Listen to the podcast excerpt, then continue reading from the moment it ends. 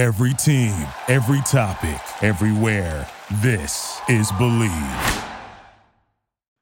Hello, and welcome to another episode of the Brain Food Podcast.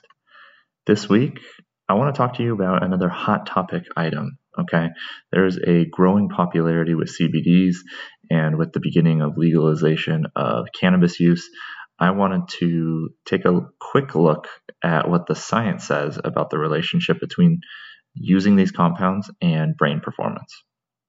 And before we do get into that, if you can, please be sure to leave me a rating and review and let me know what you're thinking of all of these episodes. I love hearing from you guys. If you can, even just shoot me an email. It's caseythomasrd at gmail.com. I read everything you send me. It really would help me out a whole lot if you could also su- subscribe. I want you to be the first to know when I have more episodes coming on out. Now, it is documented that cannabis use does lead to memory impairments during intoxication. And by intoxication, I just mean uh, when you're under the influence of cannabis. Now, cannabis has many compounds in it. Some may be harmful, some may not be. And the two most famous components of cannabis are THC and CBD. And THC stands for tetrahydrocannabinol, and CBD stands for cannabidiol.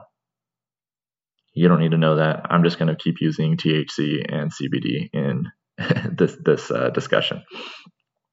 Now, these two compounds tend to have opposing effects. Different strains of cannabis also have different ratios of THC to CBD. Some strains are, say, 20 parts CBD to one part THC, others are one to one, others have almost no CBD whatsoever. And because cannabis use was illegal for so long, most of the data that we have up until this point comes from government grown low strength cannabis. Okay, so this um, these strains that were used in the literature tended to be anywhere from 3 to 6% THC with almost zero CBD. Okay, very close to 0%. We do have some recent reviews which um, suggest that CBD by itself doesn't really do anything for cognition in healthy individuals. But we do have data showing that it can improve cognitive processes uh, things like attention, executive function, working memory, episodic memory in pathological conditions. Okay, so not healthy individuals, but pathological conditions such as schizophrenia, Alzheimer's disease, uh, stroke, hepatic encephalopathy, all this kind of stuff. And as you know, in this podcast, we're not here to talk about pathological conditions, though. So why am I bothering with this? uh, because CBD may counteract the memory impairing effects of THC intoxication. And that's interesting. Okay. So um, we, we do have some preliminary data which shows that chronic users of strains with CBD had better word recognition memory in general. Okay. And we also have data showing that prose recall is higher in those who will acutely smoke high CBD strains versus low CBD strains. Okay, so we have data showing chronic users with CBD have better word recognition memory, and we have data with acute use of CBD strains tend to do better. And this is confirmed with a lot of human and animal research, which just shows that high CBD strains tend to reduce the THC induced learning and memory impairments. And like I said, a lot of the old literature comes from a time when using cannabis was illegal. And this study, I really like this study because it uses a naturalistic approach. It's much more real and much more likely applicable to people who might be frequent cannabis users. Okay. So this study was done by Curran in 2020, very new study. Curran is spelled C U R R A N. And what they wanted to do was look at strains of cannabis that are actually available on the market, which I think is pretty cool because this is what people can actually buy these days, right? Instead of this uh, government grown stuff, which is not anything like the stuff that you can buy and market these days. All right.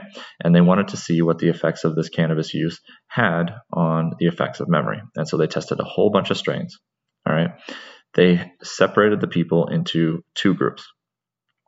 One group was given THC only, and another group was given THC plus CBD. Now, the strains that were used in the THC only group ranged from 24 to 90% THC. There were three different strains in that group. And in the THC plus CBD range, what they had was a THC content that ranged from 1 to 14%. So the highest THC content was lower than the lowest THC in the THC only group. So in the, the THC plus CBD group, THC content ranged from 1 to 14%, with the CBD content ranging from 9 to 23%. And there were four different strains in this group.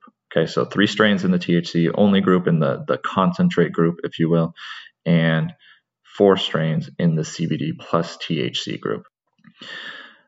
Another important feature that they did in this is they got habitual users. Okay, so people who were using cannabis at least four times in a month. And they had to have been familiar or used in the in their past a dose that was at least as high as the highest THC dose in the study. So in this example, it was 93% in concentrate or 23% in the flower. And so here's what the protocol was. They completed a baseline assessment before any cannabis use. Okay, so they got baseline data. They wanted to see how their brain functioned. They wanted to see blood levels and all that stuff.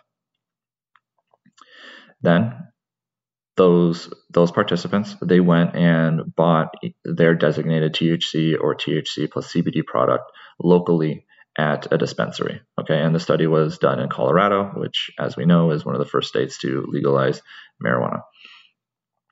And then they were instructed to just use this cannabis however they wanted to, per their regular usage patterns, in their own homes. All right, very natural use. They could use as much as they wanted or as little as they wanted. And the only catch was it had to be the exclusive cannabis product that they were using.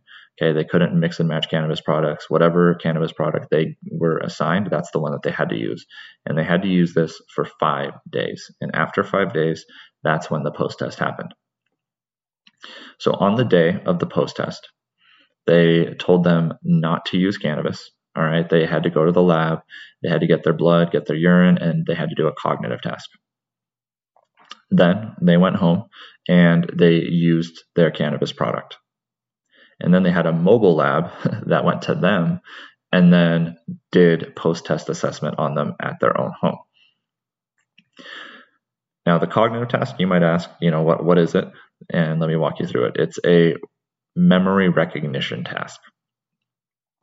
So participants were read a 20 item word list.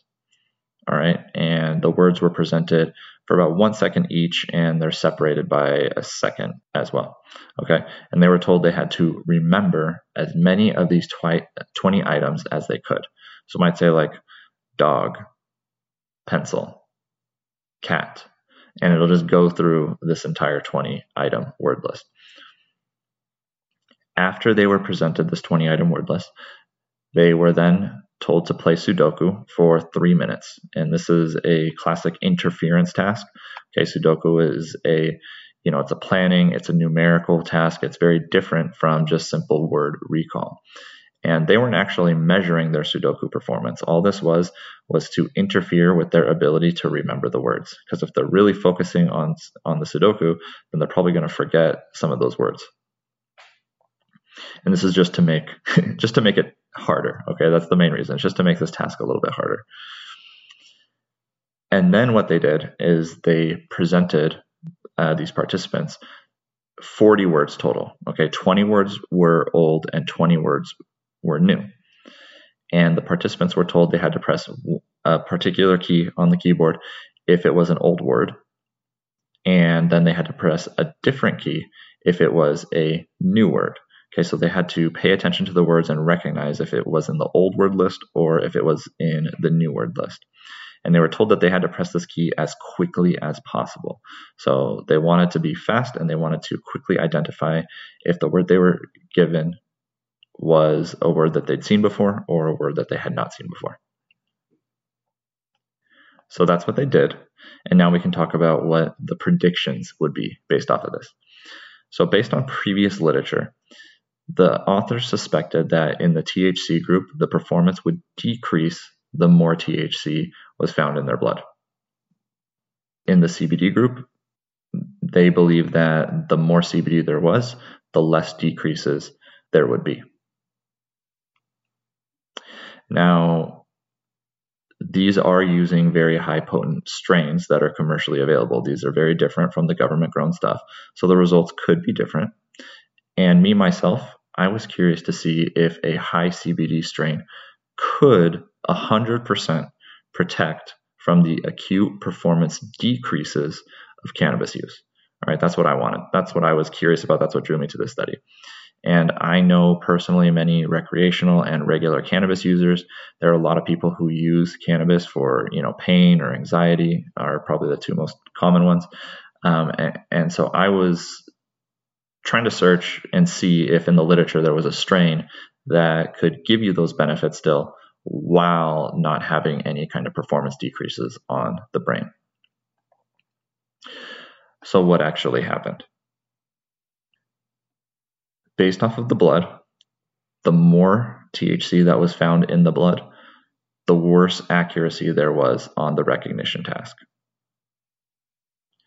But the really fascinating part to me was that the THC plus CBD group did no worse than their pre test performance. They were completely protected from uh, the detrimental effects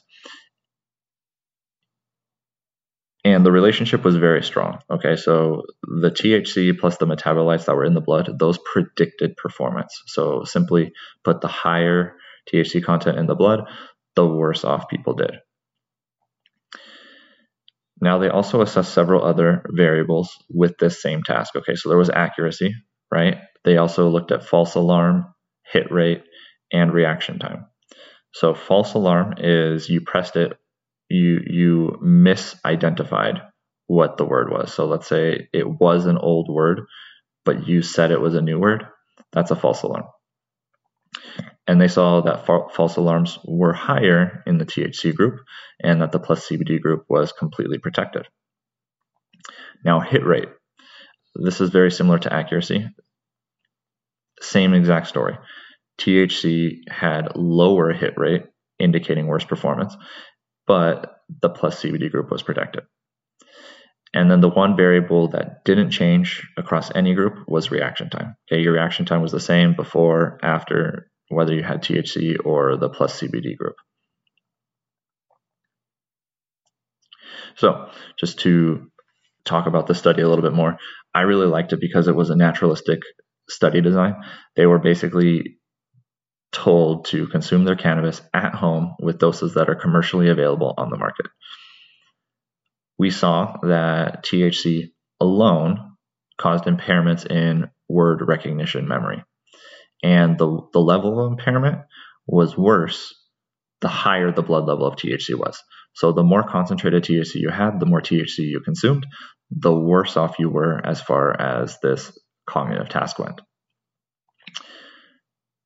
my big takeaway was that the plus CBD group was completely protected from these impairments, regardless of the THC dose that they had in their particular strains. To um, put this in, in context a little bit, previous canna- cannabis um, meta analyses they have shown impairments in episodic memory with THC doses that range from 2 to 12 milligrams. All right, so memory impairments with THC doses of 2 to 12 milligrams in, in old literature. The current study, the average THC use was 58 milligrams. All right, so that's like over four times as much THC than some of our traditional literature here. And there were even some users uh, in the current study who had THC levels as high as 235 milligrams, which is like over 20 times as much. And so the current study was consistent with the previous studies, but the interesting thing that they added was that the CBD could counteract these impairments of the THC. And so my my final takeaway, I guess, to summarize from this is if you are using cannabis for whatever reason, whether it's pain, anxiety, you know, whatever, make sure you're using a strain with a significant amount of CBD in it. It's going to it's going to protect you from the memory impairments. So the current study used strains ranging from 1 to 14% THC as well as 9 to 23% CBD. And these were all in flower form. Okay. So all in flower form. The optimal ratio is unknown. The study didn't really tease apart all of the different strains. It kind of grouped all of these strains together that had the CBD. But I suspect myself personally that the higher the CBD content and the lower the THC content, the better off the brain will be. That's just a guess and that's pure speculation. And I am not sure at all if this comes to or if this results in a detriment to some of the other metrics. So, for example, uh, perhaps 1% THC is insufficient to relieve pain. I don't actually know. uh, so someone who knows more about this could could probably chime in and let me know. Uh, my guess is that there is some balance between the two, where you can try to find the minimum effective dose of THC for whatever you're going for, and then go for the maximum CBD content from there. That's probably what I would I would recommend. But I'll be curious to see, you know, the future research studies that come out with more of these commercially available doses. Um, legalization has allowed so much more research to finally be done in this space. And there's going to be a ton of research studies I know that are coming out in the next few years. And I'm really excited to see what comes out because I love learning new things. All right, I'll shut up. Um, thank you so much for listening. I love you guys. I know you have other things on your plate. Um, let me know what you thought of this week's episode. And if you want to hear a deeper dive into any of these uh, topics, uh, you can shoot me an email. It's caseythomasrd at gmail.com. You can also leave me a rating and review and, you know, tell me whether or not you liked it or did not. I love constructive criticism. I take all feedback very seriously and uh, it just uh, helps me grow and get better, right? So if you, if you can, um, maybe share it with a friend. That'd be awesome and really help me try to grow and get this evidence based nutrition information out there, you know, amidst all of the BS that is plaguing the field. I'll get off my soapbox now, though. Thank you again for listening. I really, really, really appreciate it. Hope you have a good rest of your week. Take care. Thank you for listening to Bleav. You can show support to your host by subscribing to the show and giving us a five star rating on your preferred platform. Check us out at Bleav.com and search for B L E A V on YouTube.